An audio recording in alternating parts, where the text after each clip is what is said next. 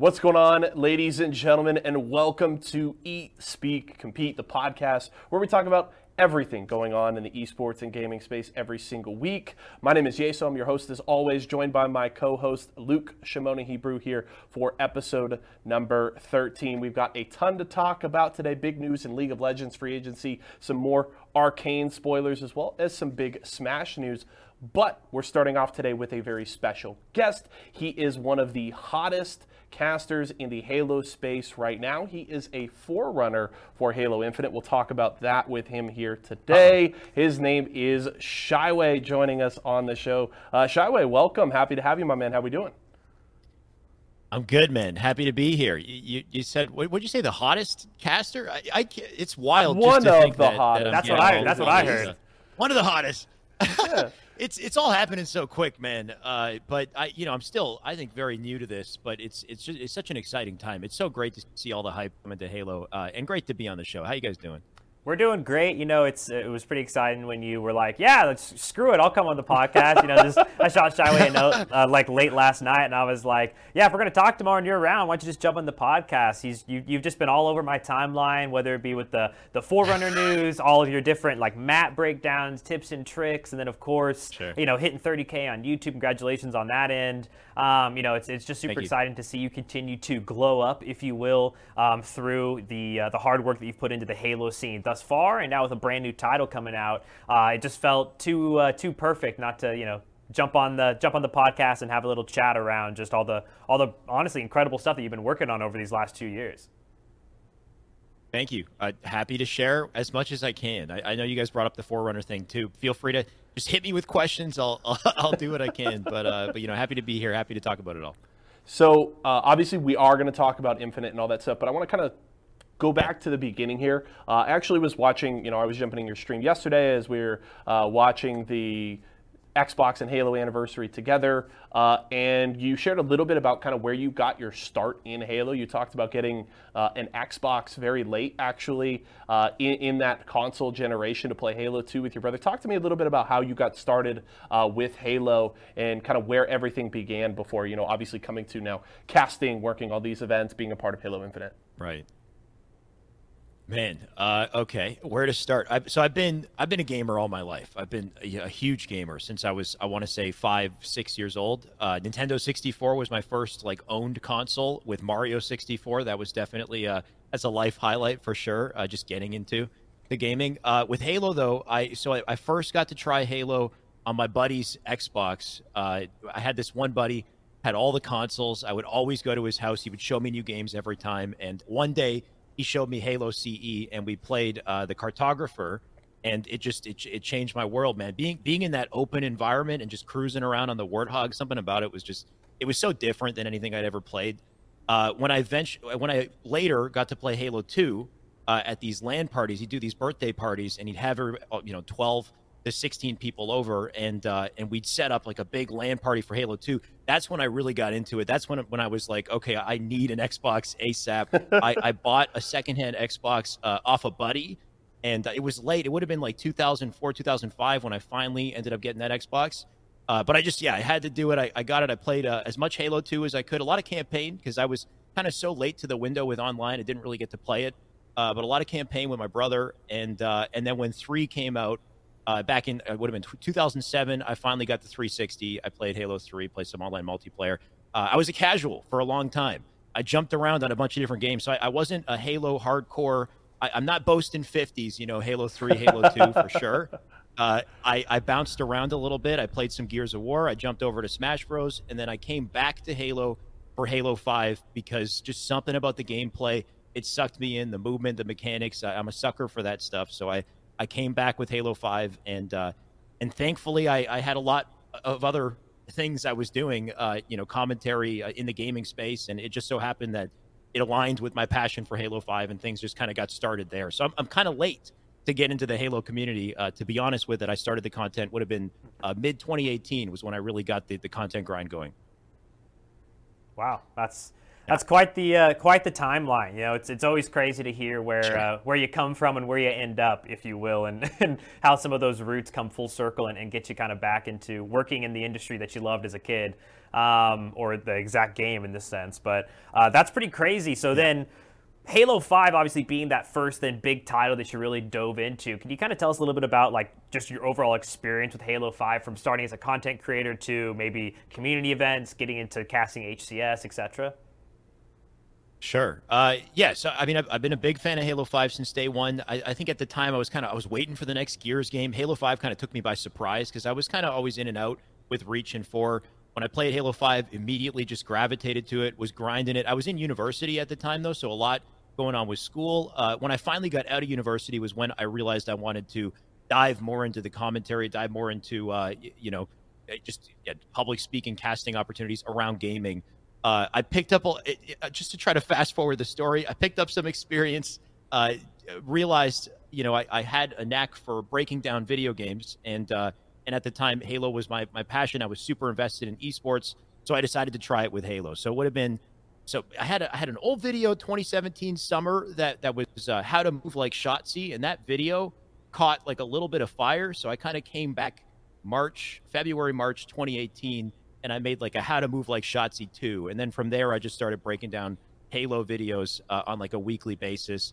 Uh, things really picked up for me. It would have been in summer of 2018 when I was really invested in the grind. Uh, T Squared saw one of my videos, which was an honor at the time, pretty crazy. He saw the video, liked it, uh, invited me on a talk show that he was hosting called HCS Weekly, uh, and that was run by UGC and just randomly he had a falling out with uh, with this talk show after he interviewed me and the interview was such a great time that UGC decided to ask me to come on and host the show. So next thing I knew I was doing my YouTube videos and I was hosting the, the weekly HCS weekly talk show and that was beautiful because every week I was talking to a different Halo personality in the community. Like I'd kind of worked my way up. You know you'd have different uh, you know different pros uh, on I don't know I don't want to rank the pros, but but eventually I had you know Roy, Lunchbox, Snipe Down, Pistola, like all these big names were jumping onto the show, and then three four three employees. Uh, so it was an amazing experience because I got to meet the community, become invested, and that led to casting opportunities with UGC, and then eventually DreamHack, and then eventually HCS. So it all kind of snowballed from the YouTube and from the uh, the talk show. Incredible. Yeah, I want to go back to you. You talked about that knack uh, for breaking down Halo content, and I've been watching a lot of your your YouTube content recently. Uh, obviously, I watched your brand new video breaking down uh, Streets, that new map we got to see right before. Obviously, they dropped the the Halo Infinite multiplayer. Where does that knack come from? Is this just like uh, an analytical drive you've kind of had? Always, you like to break things down to their minutia because I feel like one of your best strengths, and I think it comes through in your casting as well, but very very succinctly in your YouTube, is your ability to break things down so well and, and you you also make things very easily digestible for a new player as well as I feel like a pro player or very high end talent can come in and still learn something as well from your content. Uh, I, I, th- I think there's like a number of angles to that. First off, I, I've always loved performance. I, I was uh, I played a lot of music growing up. I started with the saxophone, grade six, and I, I've always had that. I like the spotlight. You know, I like to perform, and I think eventually that went from music to public speaking. Uh, always had the passion for gaming. At one point, I was on this this show with Cineplex, this movie company. We had this esports show, and I had a personal segment called Game Changer, and I had to break down a play, and I decided to go with Smash Bros because I was a big Smash Bros fan at the time. I had a, a, a Surface Pro in my hand and a big TV beside me, and I just kind of went all in one shot. I was like, you know, this is why Armada did this, and and uh, it was uh, it was a Ganondorf versus Peach. Anyway, it was the breakdown went well. Everybody was like, "Holy crap, that was really cool! You should Yeah. do more." So I just started doing more, getting the reps in. I, I think the reason why it's it's so detailed and and it's also very carefully done though it's uh, i'm a i'm a hypercritical person i think is the biggest thing uh if i'm being 100% honest i i want i want to bring value to people and i want it i want the content to be more than just informative i want it's cheesy but i want to entertain i want to inform and i want to inspire people so there's like there's kind of layers to it where it's not good enough for me to just give you the information i need to deliver it in a way that is easily digestible but also like it, there's an energy behind it. You know, it's it's also why uh, there's different versions of me. Like you, you see me on YouTube, and I'm like super animated. I'm I'm out there. I'm Shyway's like a, I'm a fan of Shyway. He's like a different guy, you know. Yeah. Um, and, and that's because that's who I think I need to be to to not only teach something but to inspire that initiative to get you to to want to play the game to grind the game. So it's it's like i'm you know i'm hypercritical. I want it to be good. I want it to be liked. Uh, so that's probably where it comes from. Uh, but it's also tough on me too. You know it's it's the, the more that the, these videos get viewed the more pressure i put on myself to do things better every time to be to be funny to be engaging every time. So it's a it's a tough process man. I, I go through a lot of retakes a lot of retakes till i I feel like it's it's out succinctly and it's you know it's done right. So it's not glamorous, but uh, but the end end result, you know, thankfully you guys like the content. Yeah, I, I, think that that definitely comes through in the content itself, right? You can really see the the comments and the viewers and the people on Twitter and things like that, just how much love and appreciation they have for the style of content you produce, because you can see the amount of effort and work that goes into um, again cultivating type of content that can educate and expire and you know inspire not expire. Um, so i guess hopefully I guess, not expired now hopefully not expire right? Long lasting yeah of course it's got to be. Um, so i guess jumping into halo infinite and mm-hmm. you know your involvement when it comes to you know being a forerunner being able to be involved in various you know for lack of better terms, testing and other elements of the game itself for these past two years. Uh, how was that experience? I guess at a high level, just overall, just kind of you know, we obviously saw the uh, the credits of all the other individuals that you were working with yeah. uh, as well. So just kind of, I guess, walk us through at a high level what you can as far as what how that experience was, what you kind of got to do on a day to day, week week to week, whatever it might be, type basis. Sure. Uh, I mean, first off, super cool opportunity. So surprised that it hit me. Honestly, I was like, I was floored. I didn't realize I was going to get a chance to play the game before it came out. Uh, it would have been end of the year 2019, right after I hosted DreamHack Atlanta. I came home, and then Unyshek uh, and and Jess Birdie, I, I, believe, or she maybe that's I, anyway. Unyshek, uh, they came to me on in an email, and we had an interview about this whole Forerunner program. Uh, and then it kind of started there. It would have been December 2019, but we didn't actually kick things off till around March 2020 when I got invited to Seattle, which was really awesome. They uh, they sent all the forerunners to Seattle to go play the game, to play campaign. The heartbreaking part of this story, though, was uh, it was March 2020, right at the start of COVID, when things started to get really bad. So we touched down in Seattle. The moment we touched down, there's a Microsoft wide email that goes out that says Microsoft is shutting down its offices and forcing everybody to work from home. So uh, basically, the whole trip wrapped up the moment we got there. Like we got there, like they canceled everything, said sorry. I was super dejected by it. Uh, you know, it sucked. Uh, some of the other forerunners they stuck around. They they decided to you know explore the city, have a trip. But I basically went there, stayed the night, went home the very next morning. So it was oh, a bit of a shame. But uh, yeah, but I mean, still a great opportunity that that it got started there, and then it what it would have been was in the months following uh, they would send builds of the game, and every it was infrequent at first, so it would have been once every like I want to say two months or so. We would get a build of the game for a weekend, very similar to the public flights, same type of thing. You play it, uh, experience it all, except it was a lot more personal in that uh, there would be surveys we'd fill out afterwards, and then after the surveys, there would be outcome calls with the team. We would all get together in a Discord call, and we would talk about the outcomes of our surveys and what the three what the three four three uh, you know members were doing to answer some of the concerns we might have had.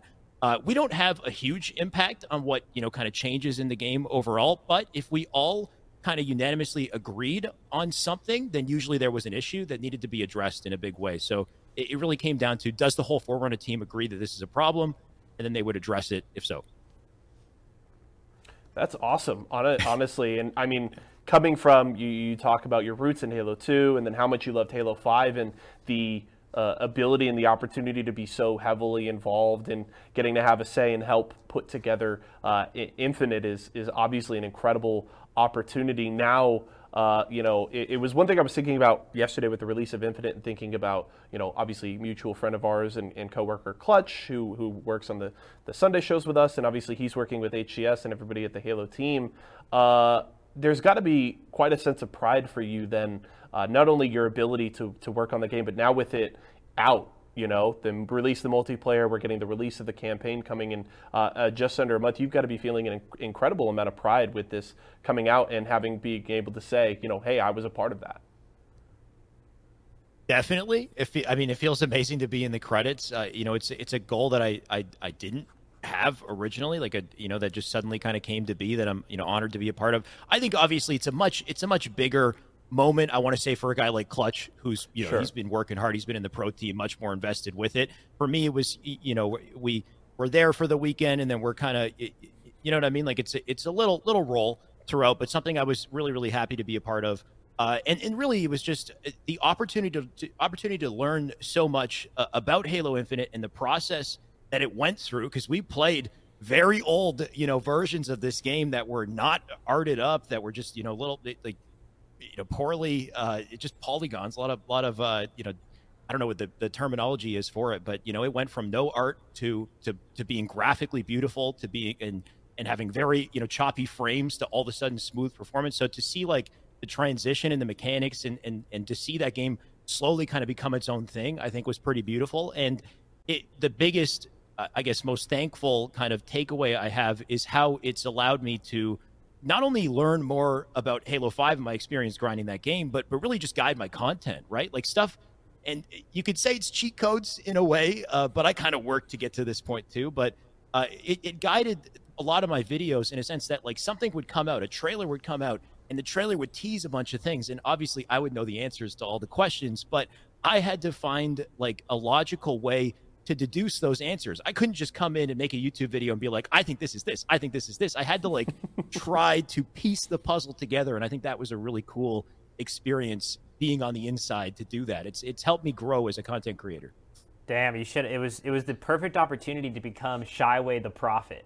Yeah, right. You know what I mean? Like you, you, had it. It was right in the cusp of your hand just to really make people believe that you had all of the answers. No, but um, obviously it's no small feat to be oh, involved in, in this nature. So uh, definitely a huge congratulations on that. And I'd love to pivot the conversation towards more of the competitive esports side of things for Halo Infinite. I'd love to get your base thoughts on kind of you know where what you're excited about i guess for the upcoming hcs like what where's your head at as far as uh, the future of halo infinite esports um, and then i'd say well, let's talk a little bit about the teams after that but mm-hmm. over, overall i'd love just to get your general thoughts on what hcs has announced even today i know their pipeline is now officially yeah. uh, out on the uh, out on the docket is super it? excited for anaheim yes oh they announced the at least the calendar for the next yeah, year. The base calendar mm-hmm. for the year. I'm about to hop off this interview right now and read it. been, I know, uh, right? waiting to see it because I, yeah, I, I don't actually know the roadmap myself. I mean, I, I, obviously I've got some you know some intel, but I would love to see what that roadmap looks like for beyond December. Right, and that's the beautiful thing is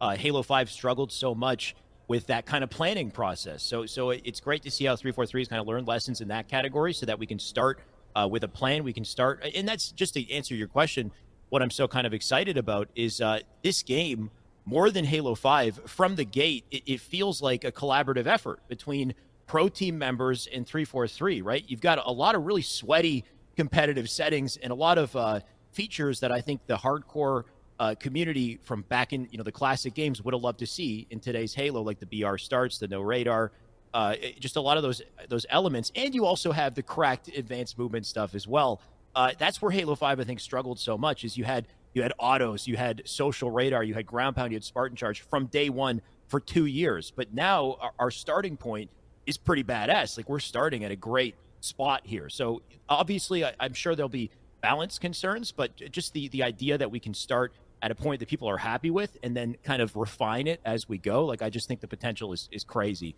Uh, and then you got the partnered teams too. And I mean, you know, seeing seeing Optic recently join the fold, seeing FaZe, seeing all the, and I'm sure we'll talk about it. It's just, you know, that brings a ton of excitement, ton of life to Halo that hasn't been there for a while. Yeah, no, the partnered teams, I mean, the roadmap in general, obviously, I totally agree. Starting off a brand new game with a roadmap of actual yeah. like all the way to a world championship which is taking place in october um, and they have you know majors and splits and seasonal championships throughout the whole year. You can't ask for that much more in the esports space. You really can't right? And and especially with the fact that we know that 343 and the and the, um, the halo esports team is going to be focusing on the grassroots programs and allowing third party tournament organizers like esports arena to come in and produce our own content on top of all of the official pro components that are going on. So you really can't ask for much more the execution, you know, I, I, can't see the future, of course, but regardless, uh, I, I, am really excited for the future of Halo Infinite because of the fact that that roadmap really is laid out. I mean, just think about things like Fortnite. You know what I mean? I love using that as an example because of how horrendous it was. But um, a, a game with that much popularity, right? Like that much hype going into it. Imagine if they would have actually had, you know, a, a, full world championship lined up in that first year when all the crazy ninja and myth stuff was going on and all that kind of stuff. Yeah. Like it didn't start until the whole next year. You know what I mean? Like they missed their entire hype wave, and then they were like, "All right, here you go. Time to here's your esports well, circuit," and everyone was like, "Nah." The beauty of Fortnite, though, is it was such a surprise. I'm sure for the developers as well, right? Like, remember Fortnite in 2016? Do you guys do you remember what that game was? Oh, years no, before, Save the World. Oh yeah, wasn't it just it was, uh, like yeah, it was, PvE it was a entirely? tower defense. Yeah, yeah, it was it's a PVE tower defense zombie mode or something in 2016 and kind of a failed game. I think not many people played it for two years and then they put out a battle royale and then all of a sudden the thing just pops off. So I can understand why, you know, they probably weren't ready to scale on the esports side, but man, you know, crazy. Uh, but like you said, that's why it's great that Halo Infinite is starting out uh, with that kind of precedent uh, and it's already receiving praise as well on Twitter, which is great. Like I, I saw the, the tweet from uh, Courage JD saying, you know, not like Call of Duty, Battlefield, take notes. Not many games do this. Have the esports skins day one, right? Like have all that kind of infrastructure set and ready to go to ensure that we get a banger tournament, you know, this December, hopefully.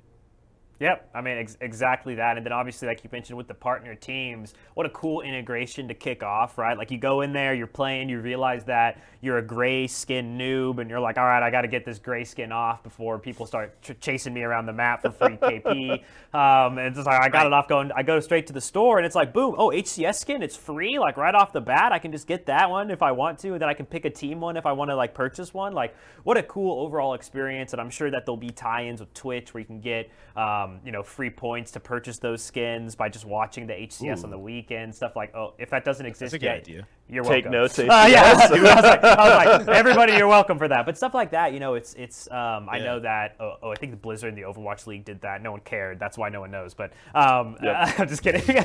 but um, stuff like that, I, I think it's I think it's obviously absolutely incredible. I love seeing that you know the different partner teams are already so involved, and uh, I think it's going to cause a chain reaction of uh, a lot, a ton, probably most, if not all, esports orgs in North America and outside, all coming in to pick up a Halo team.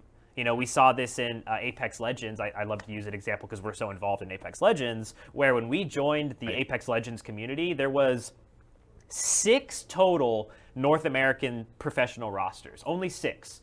When we wow. joined and we started, you know, we started paying competitive teams like the TSMs, the Cloud9s to participate in our league, and then EA alongside, not that it had correlation, but EA also launched their pro league, started paying the pro league teams, giving them support, right? So when you have the the organizer, the third party developers, the foundation, the whole entire ecosystem funding the pro teams that allow pro teams to exist in that ecosystem because it turns out it's not free to exist in a, each individual gaming ecosystem. Sure it, it, it just creates so much hype around. I mean, just look at Apex Legends now. There's like 20 yeah. to 30 professional signed like pro North American rosters of like real organizations in comparison yeah. to six like a year ago, and that's crazy to see. And that same thing can happen so fast in Halo when you start off and you already have is it eight already or 12 nine, nine? you already nine. have nine. partner teams already like right off the gate and then you're going to have the for lack of better terms the TSMs the CLGs the cloud nines who see that even though some of those are already in there.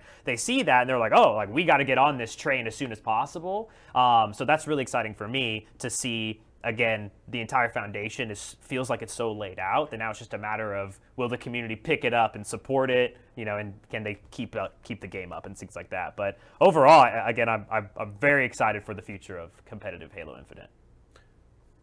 Hell yeah. yeah.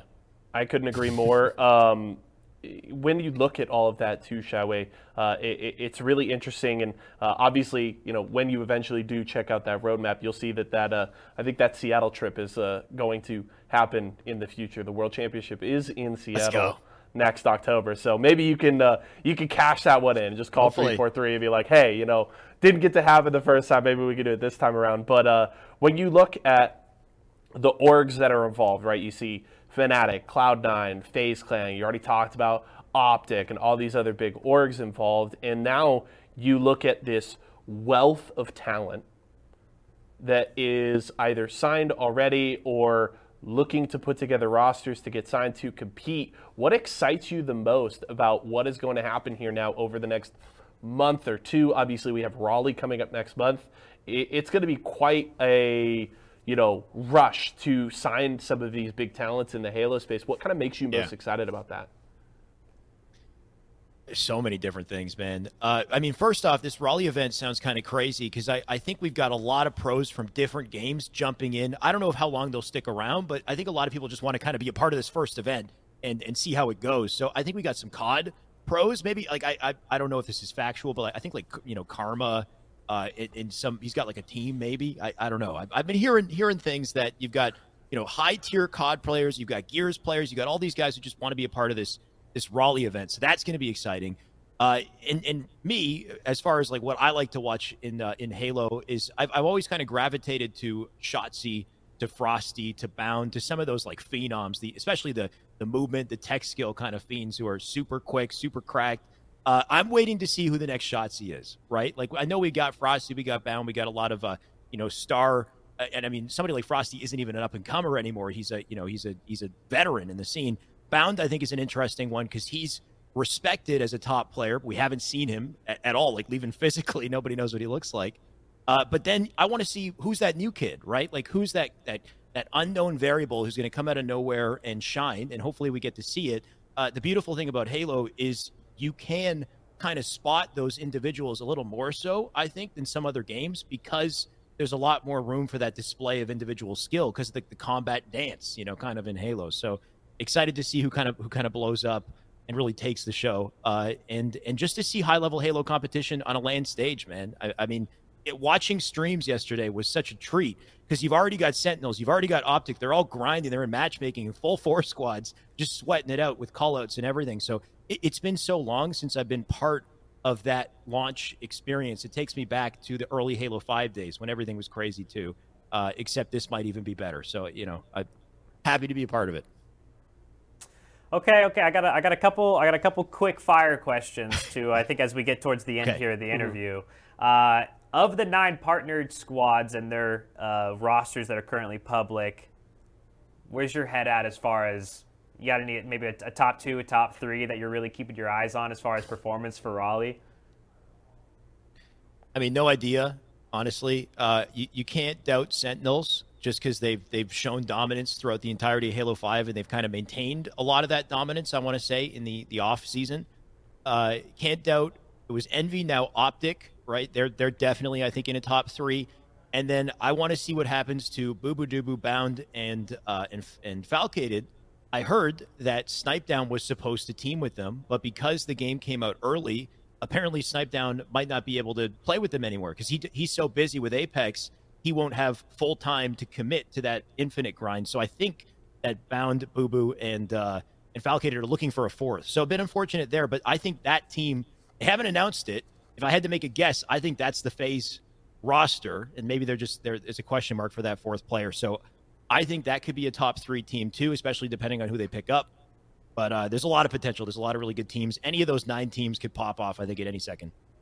I love that. I think that uh, yeah, snipe down. I mean, with the ALGS Pro League, that really is every single weekend. busy. It's it's very it's, it definitely would be hard to uh, operate in both, as I think they're pretty full time schedules. But uh, that'd be a pretty interesting FaZe Clan roster to see. Okay, but I agree with those. Those are some good. Would've Those are some good uh, suggestion or uh, those are some good uh, predictions, if you will. Um, so take a step back, and I think I know your answers, but I feel like we have to ask just because of everything we've been talking about. So. Um, which Halo game would you say has the best music? Oh, oh. That's music. Best music. Ooh, uh, it has to be two or three for me because. Okay. So one had amazing music, but two was when it really started to hit its stride, and you got the the Steve why am I? Is it Steve Vai? Steve, who's the the electric guitar came in in Halo Two. That shit yes. was iconic. uh, and then Halo Three, Halo Three is when you got the real epic kind of soundtracks with the drums and the, the, you know they really leaned into the da da da da da da da, da, da you know. So Halo Two or Three, it would have been those two games. All right, how about campaign? Which Halo game do you feel like has the best campaign? Ooh. Uh, also has to be Halo 2 or 3, right? Because I think Halo 2 really started to hit its stride. Halo 3, you got the, some of the coolest open sandboxes with all the vehicles and the weapons. I liked the pacing of 2, though, and how they, they found a really cool way to introduce a new exciting thing to you kind of as you went. Uh, so once again, I don't know, between 2 and 3 for the campaigns. All right. Well, now it's time for the real question multiplayer. Which Halo game has the best He's putting you on the spot today, Shyway. I mean, we got to That's know. fine. The people, the Uh, people need the answers from the prophet himself. yes.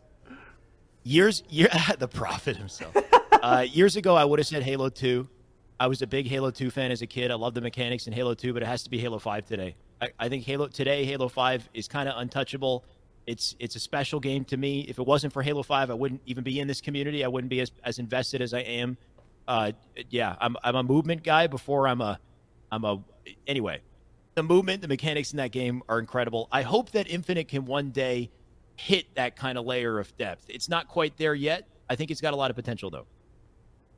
I love it. I love it. All right, Shyway, last piece. Tell us, tell the people where they can find you, where to, what to be on the lookout for, what desks you're going to be popping up on in the next couple of months. Give us the, uh, give us the Shyway 101.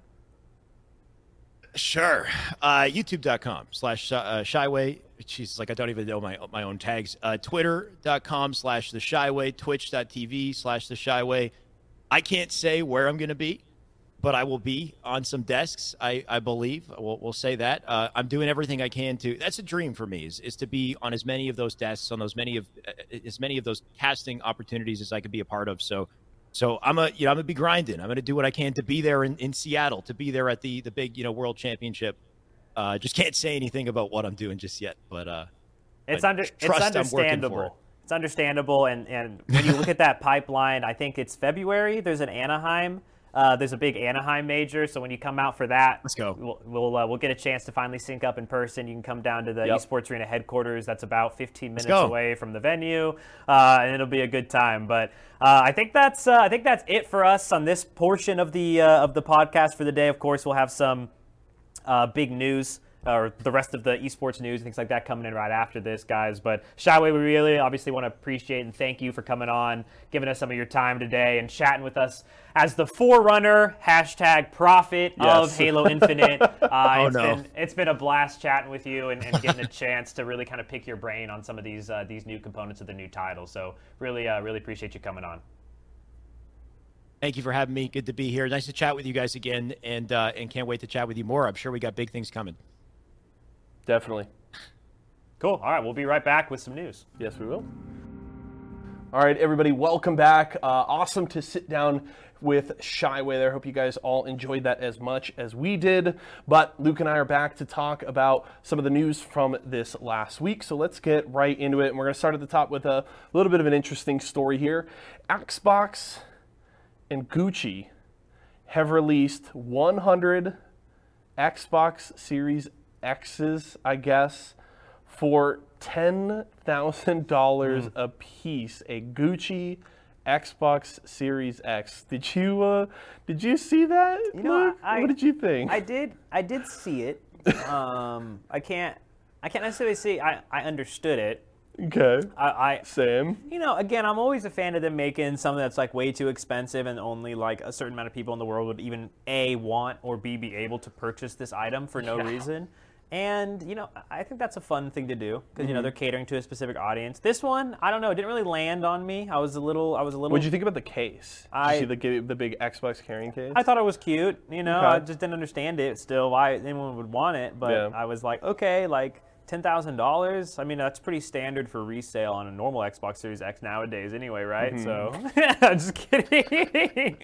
oh yeah, I mean, I, I, I guess my my my, I'm just kind of like whatever. I was, I think it was lackluster in comparison to like some of the other collabs that we've seen, uh, just in general from these super bougie brands. But it's fun nonetheless. So, woo. Yeah, I mean, I guess I look at it and I'm like, yeah, that feels like this feels like something Gucci would do. Like I wasn't necessarily surprised. Obviously, the price tag is insane. I'm very curious to see. I feel like there's going to be at least one or two people that buy it, never touch it, and they'll sell it again in like 10 years. And I'm curious to see. You know, obviously we're a long way away from finding this out, but I'd be curious to see what that like resales for. in the future? If I had to I'm guess, like, could I you get like twenty grand plus very for that? little. Really? You think so? Well, only because like the it's a one of a technology isn't going to age. True. And Gucci itself as a brand usually is kind of in and out of like cultural fame. So I Yeah. think right now they're just kind of on a bubble where they're pretty popular. Yeah. But like in 10 years, they probably won't be popular at all. You know, it's not like brands like Gucci, I feel like don't really have as much longevity as, you know, specific brands could, if Mm-hmm. you will, because they could just become unpopular in a year. Like I have a bunch of like super collectible Blizzard pins. Guess what's not worth any money? Super collectible Blizzard pins. Is that because they went out of style or because of? It can be. It can be for whatever reason you want it to be. But I can tell I was you. gonna say, I, was can like, tell you for I think I can point to some very specific, not time-oriented reasons. But I can tell you for a fact Sure. that it. I would find it very unlikely that these would have any kind of resale value, and it's Okay. more of just like I'm rich. Look at my flex. Yeah. time and play for sure. does feel very flexy. Yeah, not that cool. I think, I think the the carrying case is is kind of cool. I'm all about the screw it mentality. Like, yeah, let's do it. Why not? Yeah. Tyler, let's get one Yeah. For the Oh, office. So we can He, just he already he already pre-ordered it. Don't worry. Yeah, it's on, okay, it's love on the way. it, love to see it's it. on the way. Uh, that's the weirdest story we're gonna talk about. Yeah, today. yeah. We had to start somewhere. Let's uh, let's talk about some Smash. Main Okay. stage happened Yeah. this weekend. We've had honestly a lot of incredible Smash events over the last few months, and main stage didn't disappoint. Nickelodeon All Star Brawl was awesome. Melee was cool, but we got to talk about Ultimate. It's a big topic uh, every couple of weeks here. Uh, and Leo, big big win, uh, a big finish too. Takes down uh, Spargo in grand finals of main stage.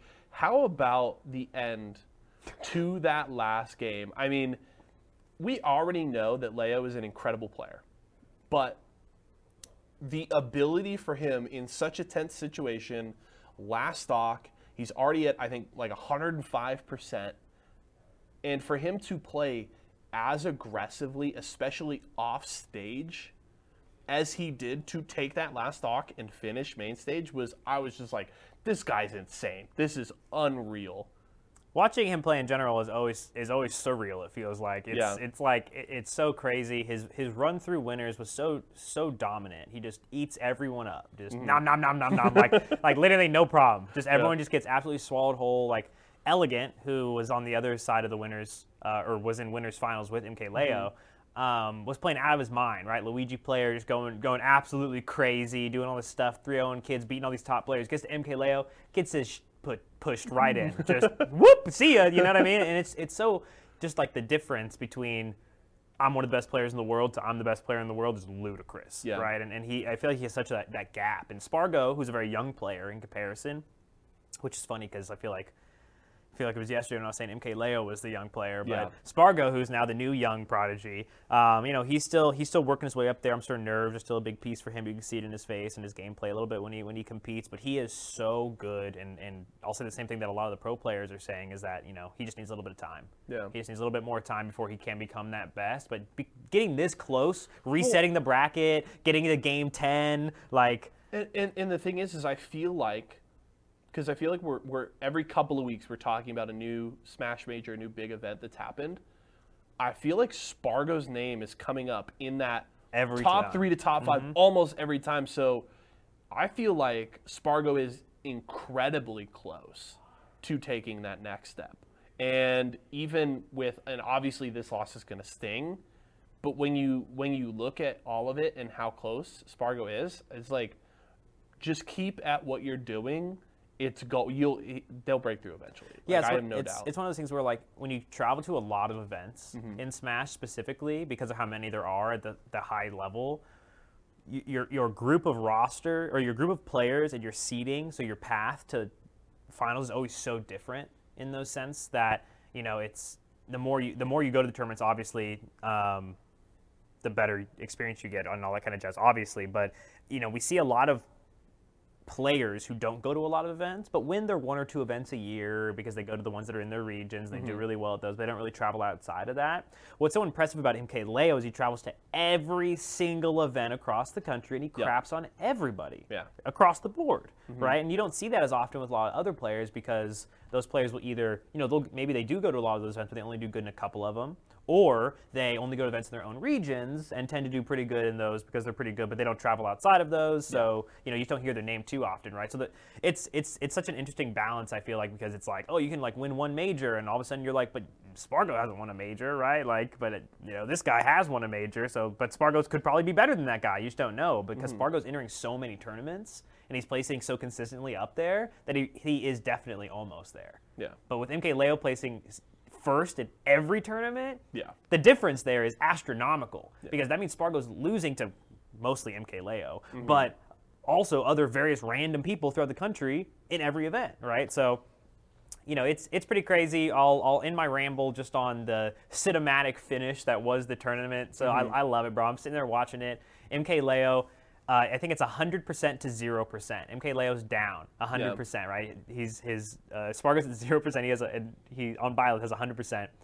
Runs off the right side of the stage at 0% and goes mm-hmm. for a full down smash, bro. I love it. E is talking about it too. He's like, he's gonna try and spike He you like as soon as he spotted that last stock. and and he misses barely, Yeah. like probably you know a couple frames, whatever. it is, He misses it though, and I and I'm literally like to, in my head, I'm all foreshadowing. I'm like, you know, it's like literally like a movie. They get Yeah. back up on stage, get to the left side. He completely reads the air dodge, gets a back air of him off stage, and since he's Aegis, he doesn't have good recovery options. So Yeah. he basically only has one option, which is to side B. And to watch MK Leo perfectly hop and then like he's side being hops again, fast falls straight down and down airs him at the same time. It was the craziest shit I ever saw in my life. Yeah. I literally like threw up on my keyboard. I was just like, I was like, no, no, like I was like, it's crazy. Like it was, just, it was so incredible, and the pop off from MK Leo so clutch, like you said, to be able Yeah. to play at that high level under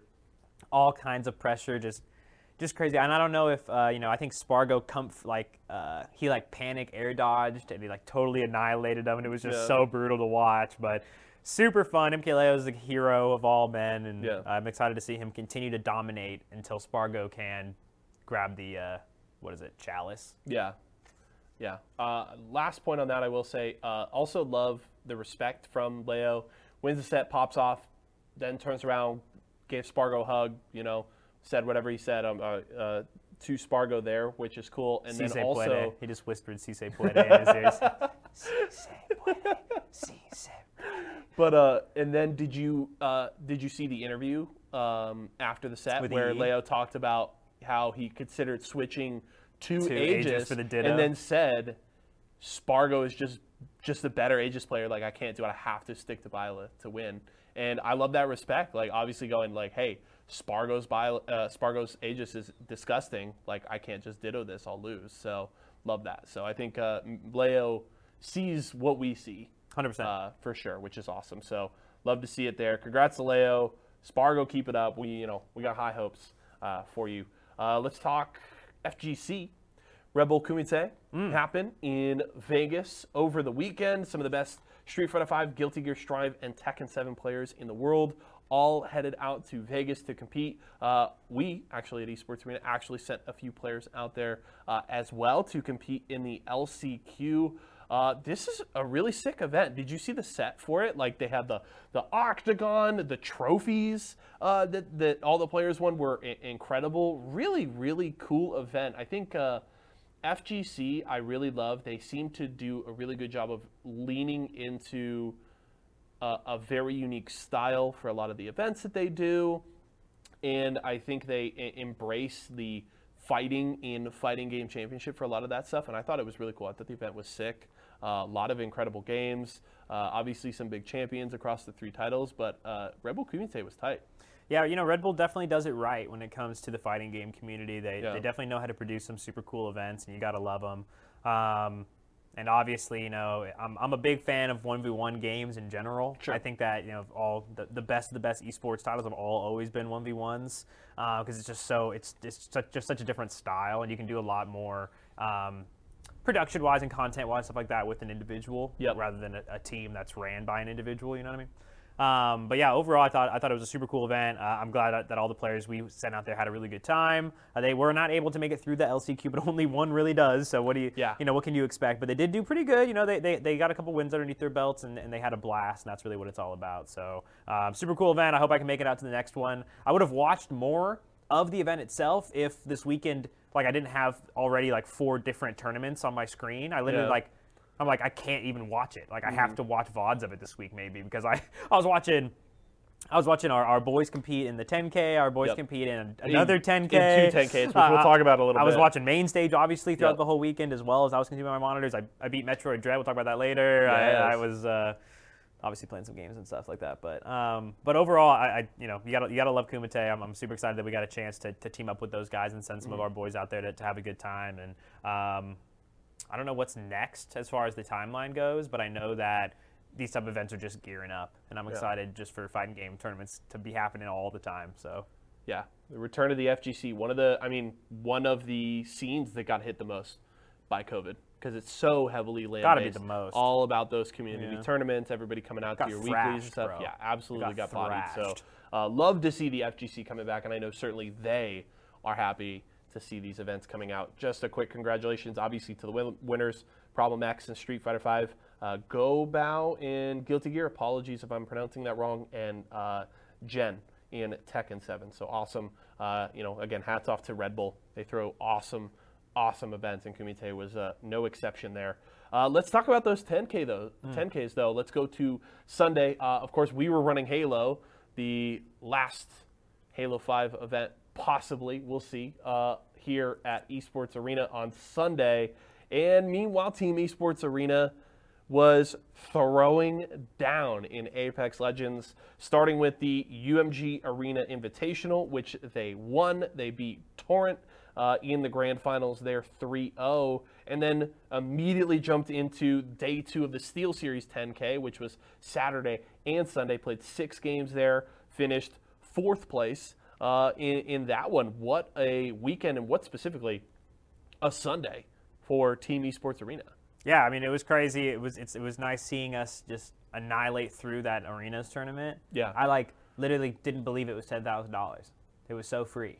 It was the freest ten thousand dollar tournament of our whole lives, bro. We walked right through that bracket. Yeah. Like absolutely annihilated everybody. Easy money. Mm-hmm. I'm also I was just super surprised people were running a ten thousand dollar arenas tournament that Yeah. I never even knew what was going on. But hey, we take those. Yeah. Good job, boys. You're all Yeah. insane, cracked out of your minds. And then obviously the um, the SteelSeries event was pretty interesting. It was two day event, six Yep. games each day, so 12 games total. Yep. I think we went into day two in like second or first place, like pretty Yeah. pretty near the top of the board. Won the first Um, game Won on the first Sunday. game, right? We won game seven. Uh, yeah, we won game seven, which was sick. And after that, like the next five games, we did okay in the first couple. And our last two games were pretty bad. Yeah. Like we threw pretty hard or, or got griefed. It, it's hard to tell when you're watching the uh, live broadcast if, Yeah. if your teams get griefed or not. It's way easier to tell when you watch their comms because Yeah. you're like, they're griefing us, they're griefing us. So you can see them like get landed on deliberately. Yeah. You know, because people know where they are, right? It's not like it's hard. It's a digital tournament. Everyone's shooting. Um, but uh, so I, I was I was pretty disappointed in that. I was really hoping the boys could have because we were close. Like we almost had it. It's Yeah. just like we, we we lost out too early in those last two games, but they still managed to slide and get fourth place. Yeah, they technically tied for third, but lost the lost the tiebreaker, got G2. fourth. Still made a thousand bucks though. Yep. thousand And dollar I think fourth it was, place. I believe it was five grand that they won for uh, I think it was the UMG I think it was four. I think it was four. I think it was five. Okay, it was it. five, I believe three, one, one So weird. for top four because People- they don't people- play a third, fourth People have match. the weirdest payouts. yeah, Uh, even the top paying out top five is weird in a battle royale. Yeah. That's 15 people you're paying out. Yeah. That's a lot of people. so. But that's still, I mean, that's a Hmm. But yeah, that's a six thousand dollar Sunday, two thousand dollar per player weekend. Let's bro. go. That's what we're talking about. That's Yeah. that's Team Esports Arena for you. Um, easily one of the top teams in North America. So Um, I, I, I do want to talk about that. I I actually legitimately think that Team Esports Arena is actually just the best team in North America right now. Like I think you can make arguments for a couple of other teams coming up to compete with them, but I don't think anybody actually has as strong of an argument as Team Esports Arena does. They absolutely were incredible the first half of the Pro League split right? Not finishing below third place. They're winning all these third-party tournaments. They take the arenas one, and granted, you can be you could take that win with a grain of salt, I guess, because it's not battle royale. But they continue to have top placings uh, in the battle royale events. They can compete and frag with the best of the best coming up. So I, I don't know how you make a legitimate argument for anybody but this team. Now we'll have to see can Oh, they I'll keep gi- this rolling into pro league. I'll know, give you the half, but I'll give you the other side of the argument because Okay. I would say we're probably tied for fourth, maybe fifth best team in North America right Okay. now. And the reason is one, um, there's you know, we were talking about our team pretty young. They're pretty new. Yes. You know what I mean? Sure. So there's a pretty long history here, and when we're talking about a game that has as much RNG in it as mm-hmm. battle royales, you know, you have to take a large sample size. Otherwise, it's I don't want to say it's unfair. You know what I mm. mean? But at, at the end of the day, like you have to take a large sample size. Otherwise, you know, the facts and statistics you're looking at aren't you know they're not very valid, right? Yeah. And in this case, you know, when you take teams that have that longevity to them, I'm gonna take NRG, TSM, and Complexity, which are Okay. the three teams that I think are easily better than us. Okay. Um, they're, they're both their competitive experience when it comes to the amount of tournaments they've competed in, the length of time they've competed in, and the amount of LAN events they've competed in. Is easily trumps ours. All three Mm-hmm. Sure. of those. It's not even close. Um, and in the fact that all three of those teams eat third-party tournaments alive. Yeah. Like if they're in it, they win.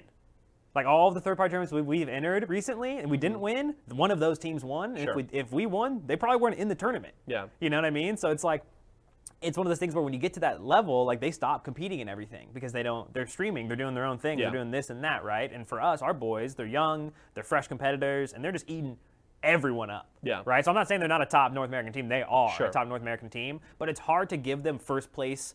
Um, across the board, when you're sitting there looking at teams like Complexity, whose background and and stats in the pro league and before the pro league are just like they're crazy. Yeah. Mm-hmm. They win. They are winners. Same thing with NRG, Sweet and team. Like they are so high above, like when it comes to consistency and their length of gameplay. And same Yeah. thing with TSM. Like TSM wins everything. Like TSM literally has won like every Twitch rivals ever made. I know Twitch rivals are you know lack of meme, whatever you want to call them, but still it's they're third party events. That's what we're talking about. Yeah. Like we're winning the same SteelSeries as just a Twitch rivals event. Yeah. You know, so I would say that, and then uh, those are the three, and then I would say we're probably tied with Liquid.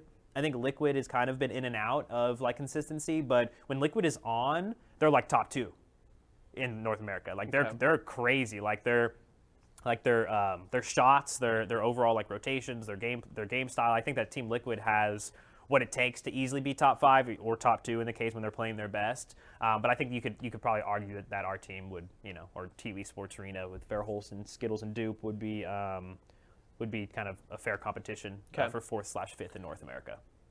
I hear you there. That's the other side of the argument. Um, I will say I think that LAN is going to be a watershed moment for this roster because obviously they've been playing and succeeding in an entirely online era, which is not to be discounted entirely, but LAN is going to be a different story. And I think there's no reason that they shouldn't make it to LAN. I think they're not going to have any issue doing so. The question will be can they be the same team they've been online at LAN? And that is, you know, nobody has that answer until we get there. And one event, you know, if they have one bad LAN event at their first event, I'm not going to like throw, you know, the, you don't throw the baby out with the bathwater there, but it's going to be very much on them to be able to come together under that different environment, under a an intense amount of pressure, and be able to perform there. So I think there is certainly still some growing there. I hear what you're saying. I still think they're the, they're the best team Hey, I'm right about now. it. I'm all about it, right now. Let's- but uh, live it I, up. I think it's a at, the very least. I think the fact that there are people in the community, and very specifically, other pro players, looking at them as recognizing it, possibly, at, you know, at the very least in that like top two or three. I think is just you know.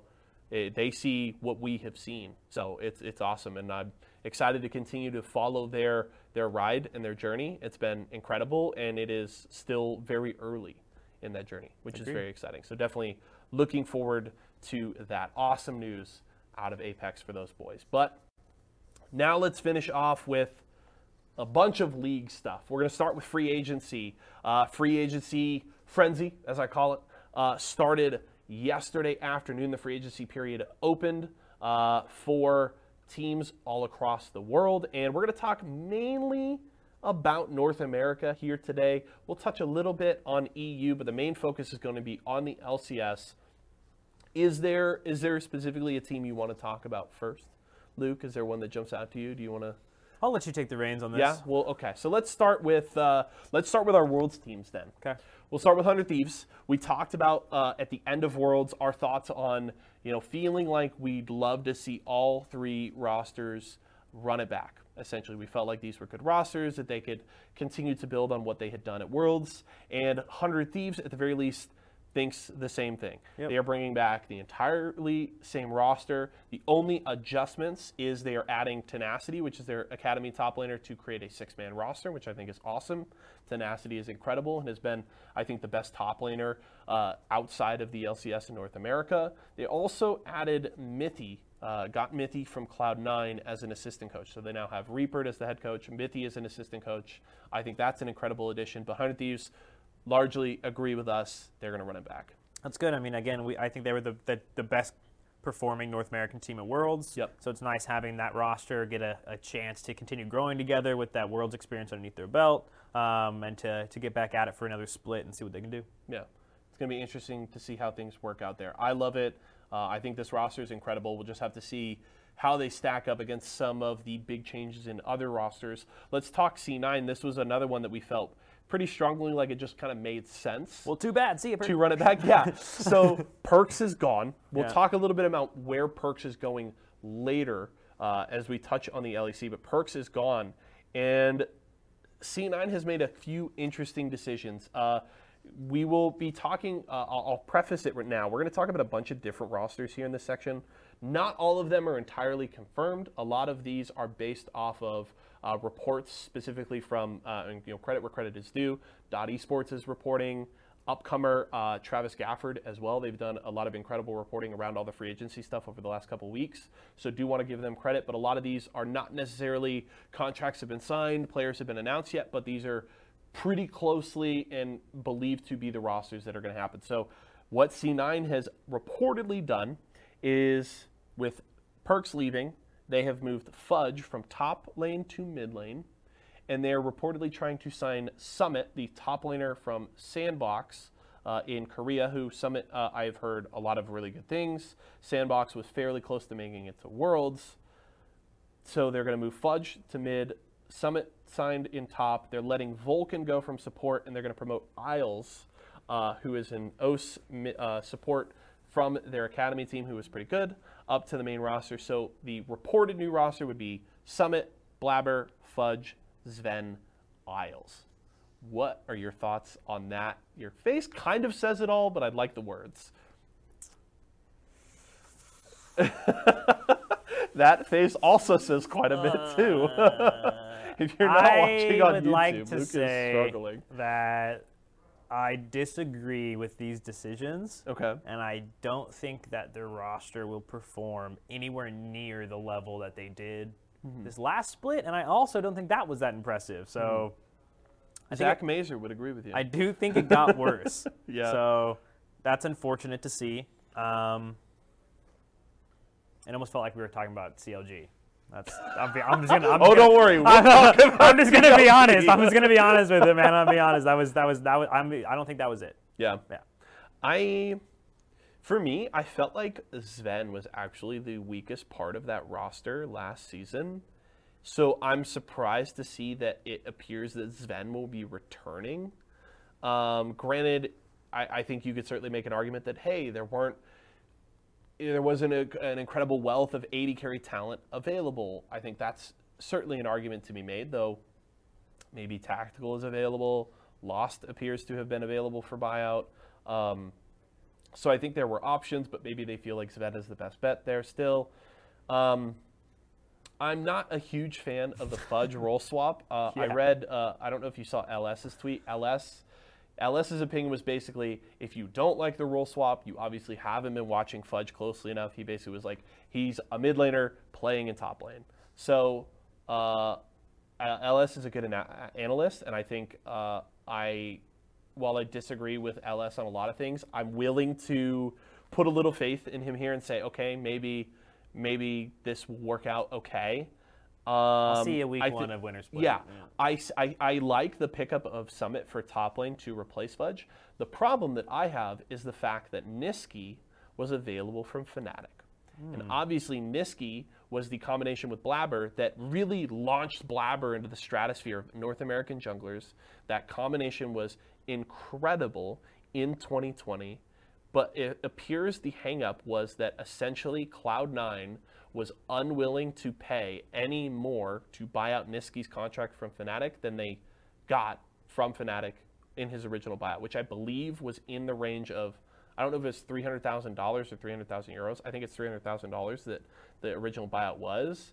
Apparently, reportedly, Fnatic lowered the buyout down to 350k, and apparently that was still too much, which I think is fucking insane. I thought Nisqy and Blabber were incredible, and imagine you just, you know, okay, if you're gonna let Vulcan go, I think that's fine. I like I like Isles. I think he's gonna perform really well in support. Imagine just running back the same roster with Fudge, Blabber, Zven, and just add Nisqy back, which you already know he has synergy, with your synergy, yeah. jungler and has played with your AD carry. You've got a great young O support. Fudge was like by the end of the season a top two top laner in the league, and you just go, hey, we're gonna just run back this Nisqy Blabber combo that was incredible a year ago. Like, and 50 grand was like what stood in your way. Like, either you really, really wanted to move Fudge to mid and sign Summit, or you really let $50,000 for this multi million dollar org get in the way of putting together what I thought would be a really good roster. Yeah, I can't disagree. You know, it's just it's hard to see all the politics without Yeah. knowing. You know, but either way, I don't. I can't say I'm a fan. So Yeah. let's let's w- give me the CLG roster. Give it to me. Uh, so let before I give you the reported roster, I'll just say that first of all, uh, here here is what I wrote in my notes for CLG. I said, and I quote: "Release entire roster." Parentheses. Insert Bud Light Ace meme here.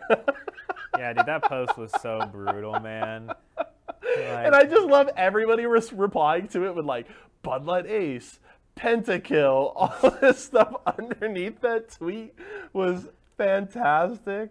Yeah, so they released their brutal, man. entire roster. Uh, I believe Finn is going back to EU.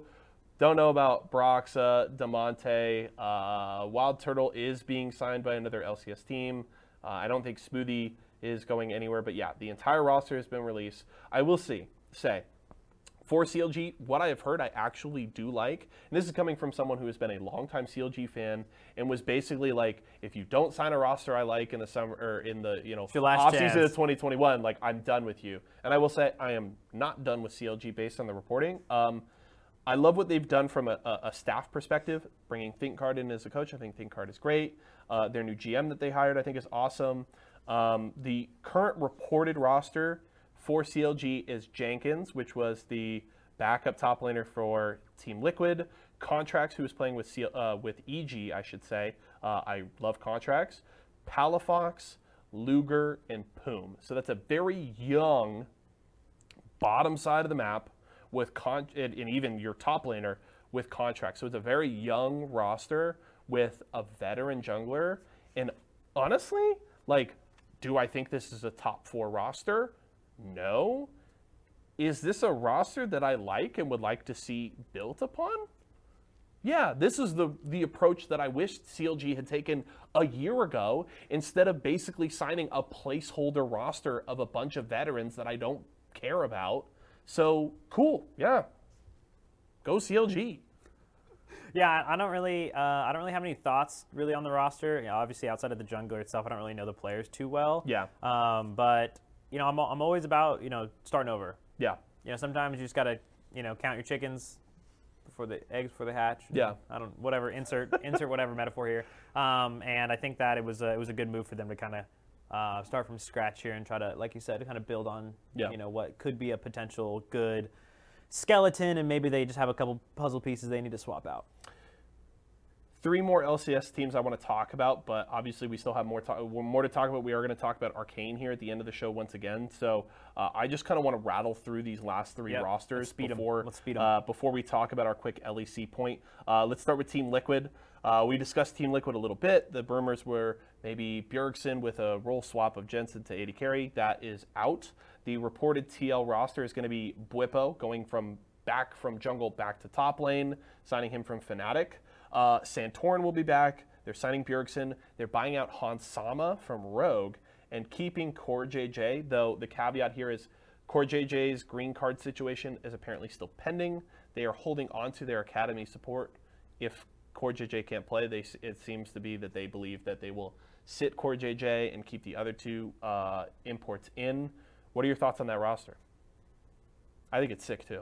I'm- like, uh, you I'm a- got Han Sama. I'm I- like, bro, that's. I know we're going fast here, so I'm just gonna give it a thumbs up. I Yeah. love the import in. Yeah. I think that's I think that's the best move of the whole Yeah. of the whole puzzle, and I hope that Core JJ can play because I think that's a very important piece of it as well. Because I think he carried a lot of the success they had. And I also just think Core JJ Han Sama is a disgusting bot gross. lane. I think that's incredible. Sign me in. So Yes, TL approved. Sick. Uh, TSM. Their current reported roster is Huni, Spica. That's it. Yeah, TSM screwed. Next. yeah, Uh, uh, apparently, they're maybe getting close to signing Mikyx from G2, which is that could be cool. cool.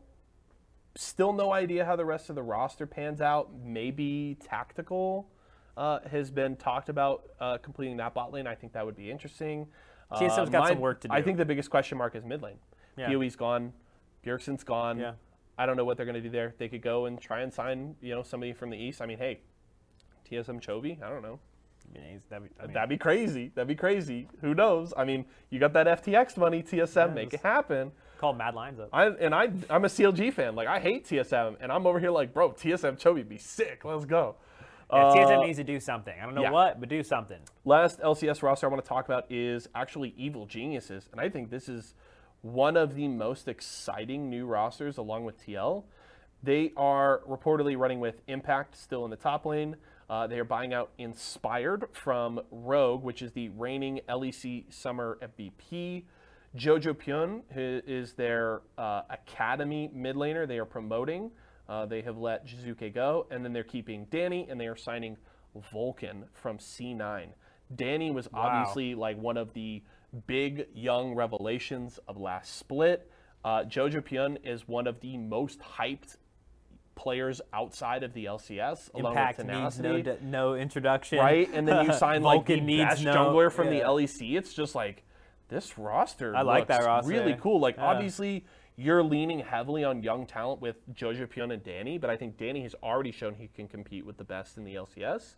And Jojo Pyun, I'm like, hey, if that's like the one question mark, I, I and you've got the kind of veteran talent you around you that can help you come up into the LCS.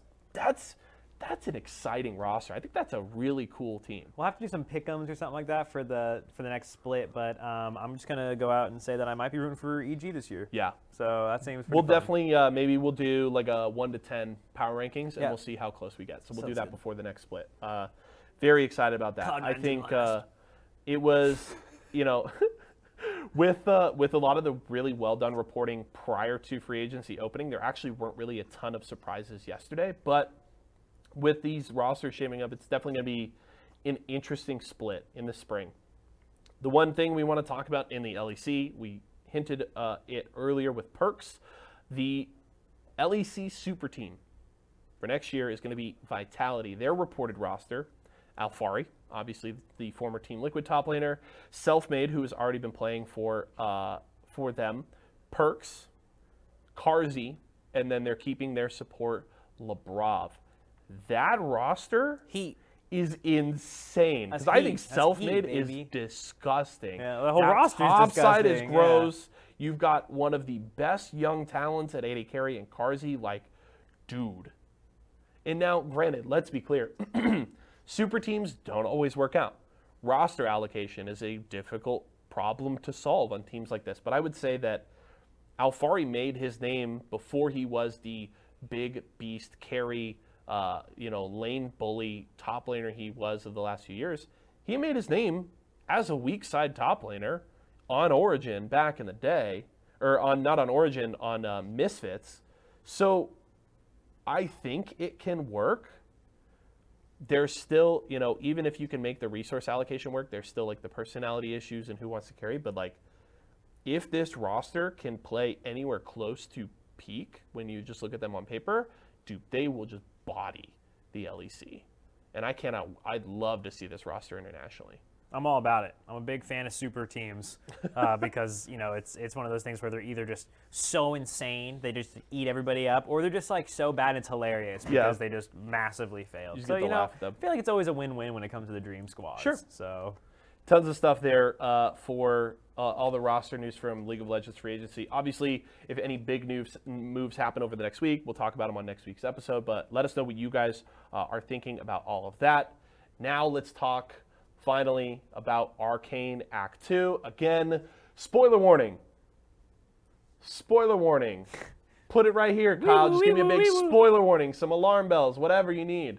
Kyle, Uh, put stuff in my hands. Arcane Act 2 came out this weekend. We're going to talk about it. Final spoiler warning. Luke. Yeah.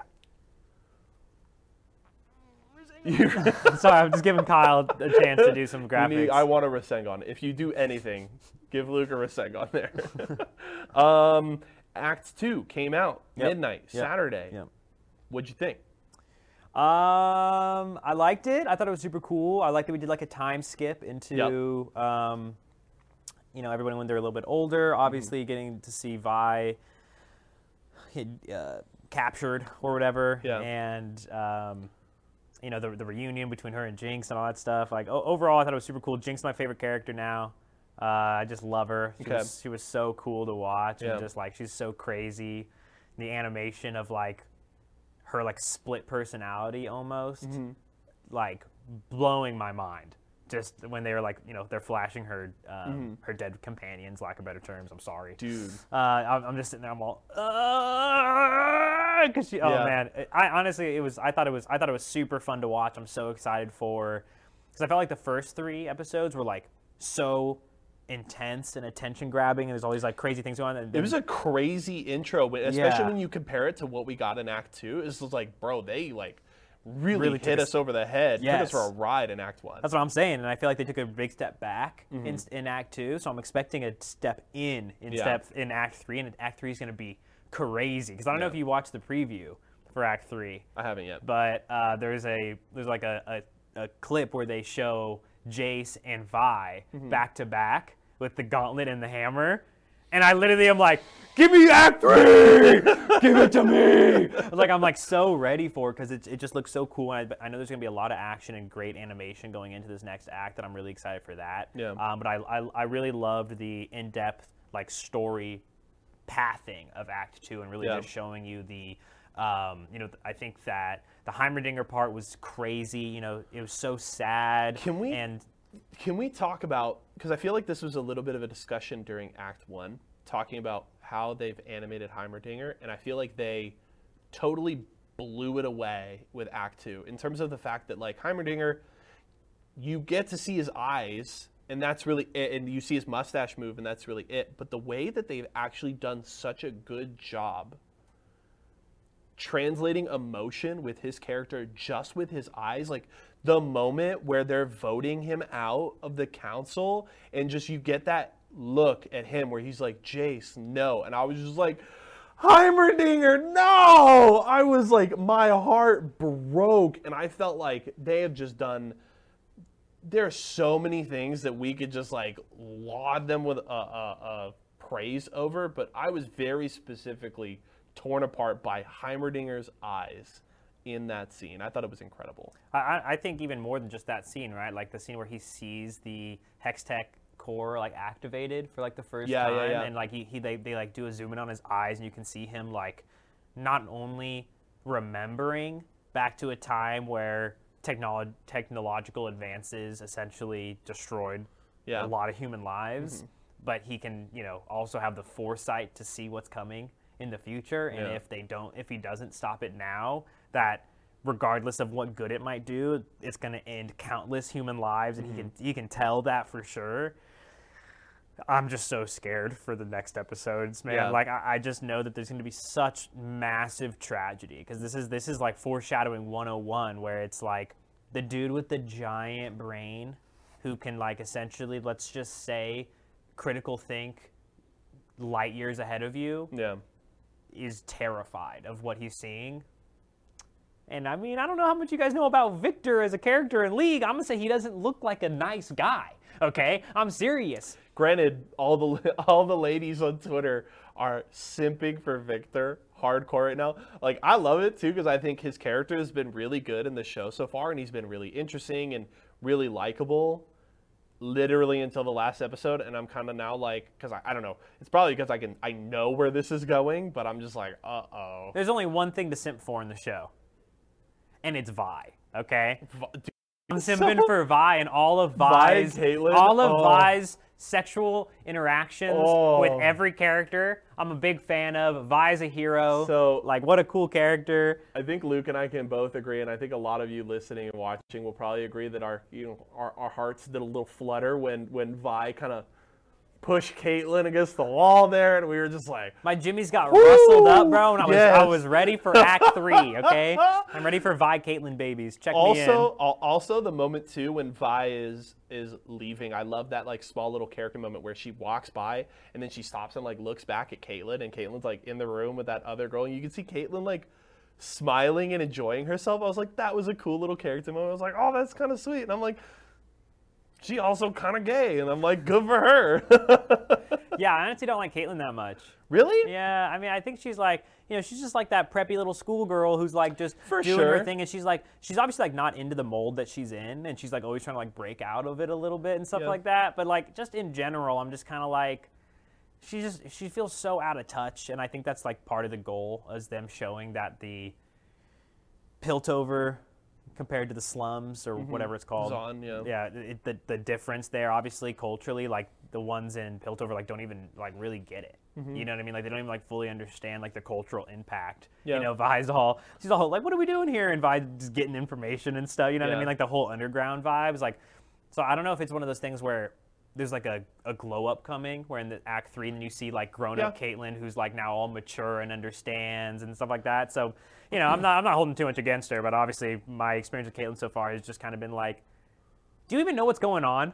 Like, I can you wake up, please? I think part of it, and I think what they're using, I think they're using Vi and Caitlyn very specifically for the same role on the opposing sides, and it's very specifically because you look at, and I think it's very easy to sympathize with the people of Zaun because of what is going on and just hate Piltover, and I don't think that is like the wrong thing to do, but I think they're very specifically using Caitlyn and Vi to both find this middle ground in between the two because I think you can easily use Caitlyn as a again like kind kind of a, as you do there like a surrogate for Piltover and for their ideals and the lack of caring about Zaun and Vi is very much a surrogate for Zaun and the hatred for Piltover and I think very specifically this ra- relationship is going to be about finding that middle ground somewhere.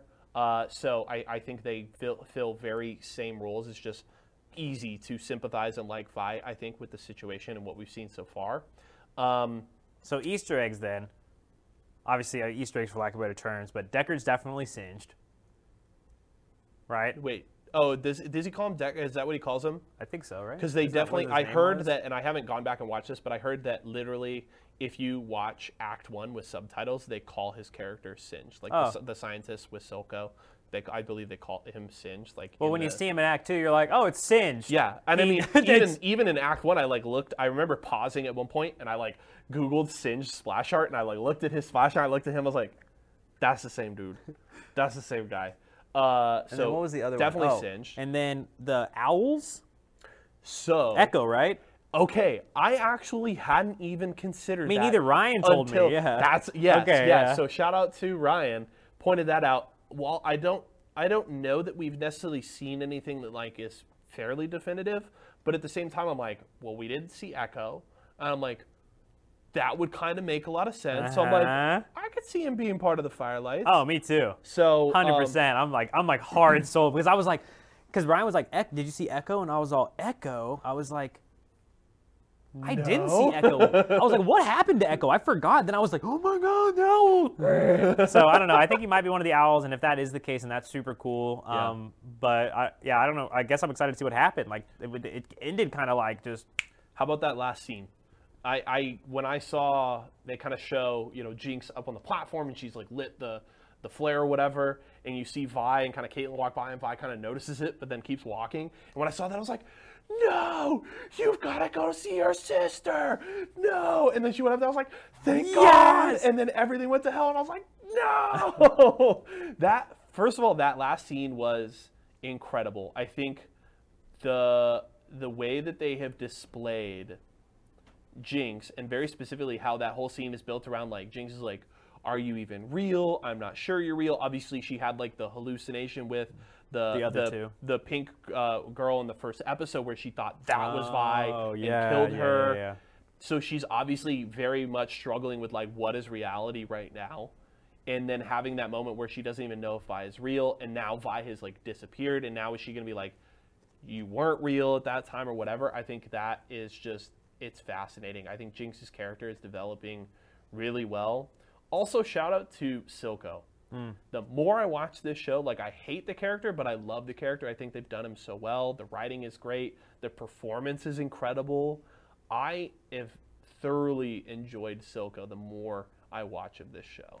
Yeah, a lot of weird interactions. You're like watching, you're like, what is going on? But you're like, I don't even, I think I'm okay with it. I think it's cool. I don't know. It's like, okay. I, I'm just glad Yeah. they went with the father-daughter relationship with Silco and Jinx because at first I was like, I oh, was like, yeah, yeah, I was yeah. like, Same are they page. gonna kiss right now? I was like, that ain't it, Chief. Yeah. Don't. And they did. I was like, okay, cool. I was like, we're going with the father-daughter They're just like, thing. Thank you. I just, you know, I'm, I'm a huge comic book fan. Yeah. Right. And the and Harley Quinn is such a unique Mm-hmm. character that I like. I like so much because of like her, you know, just the the variety of personalities, if you will, that she has, and like her the, the affection level that she shows to like all kinds of characters throughout the uh, throughout the universe. And obviously, Jinx is.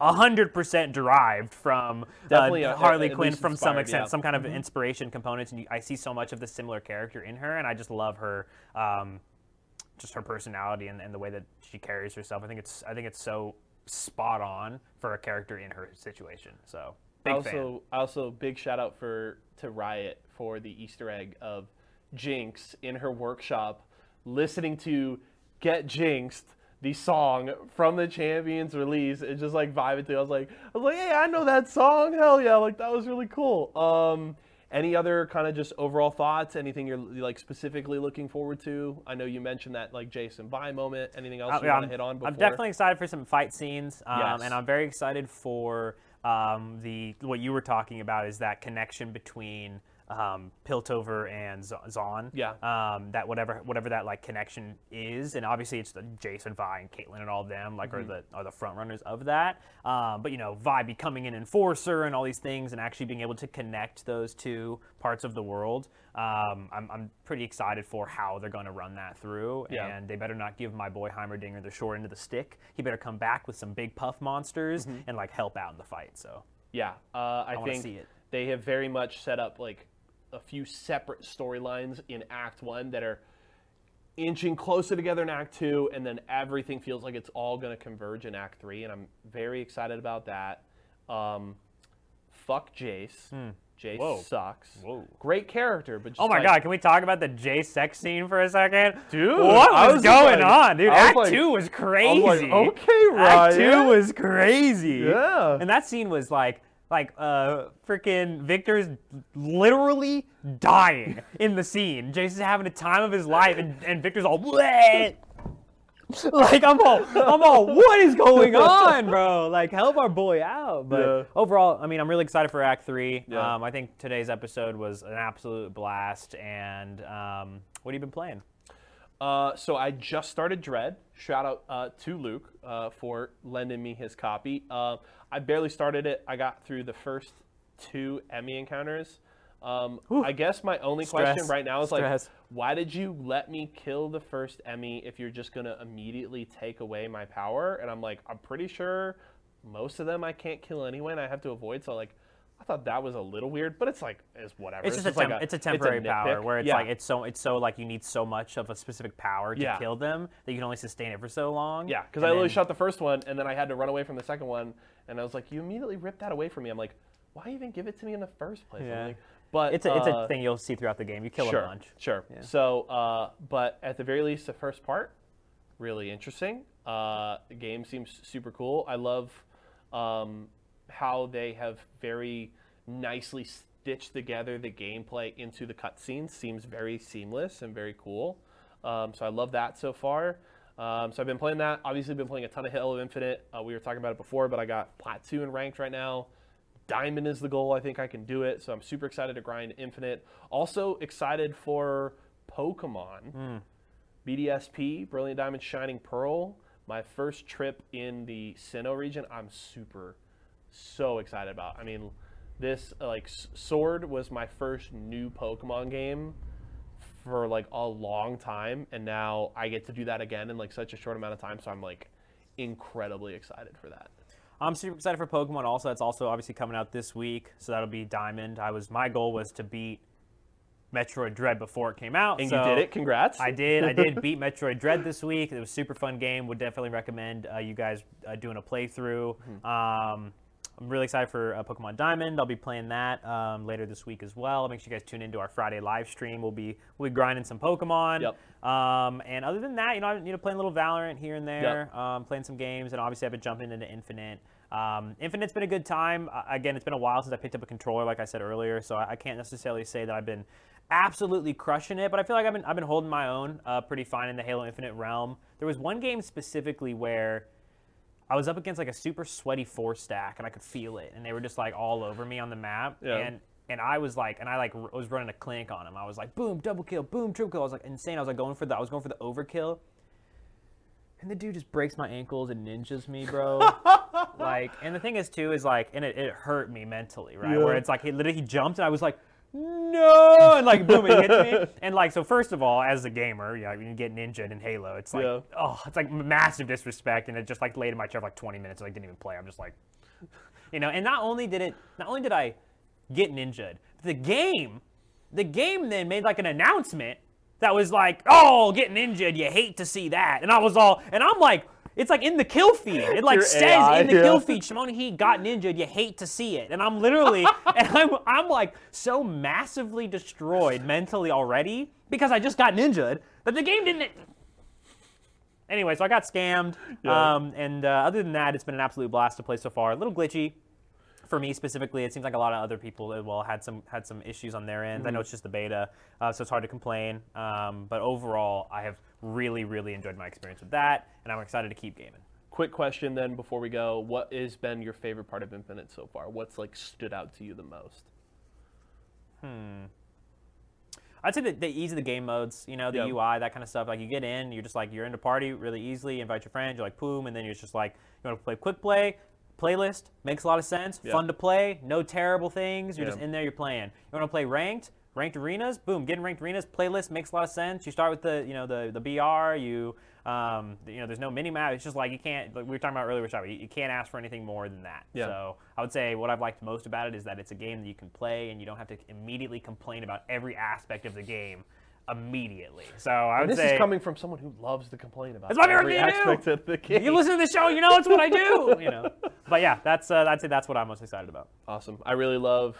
Uh, I really love it too.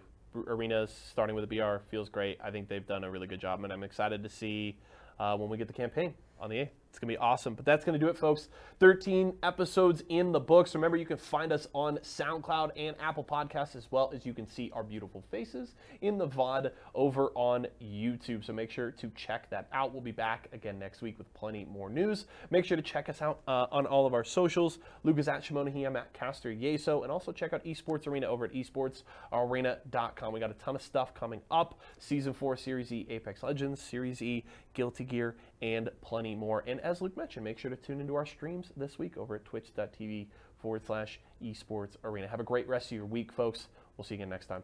Bye.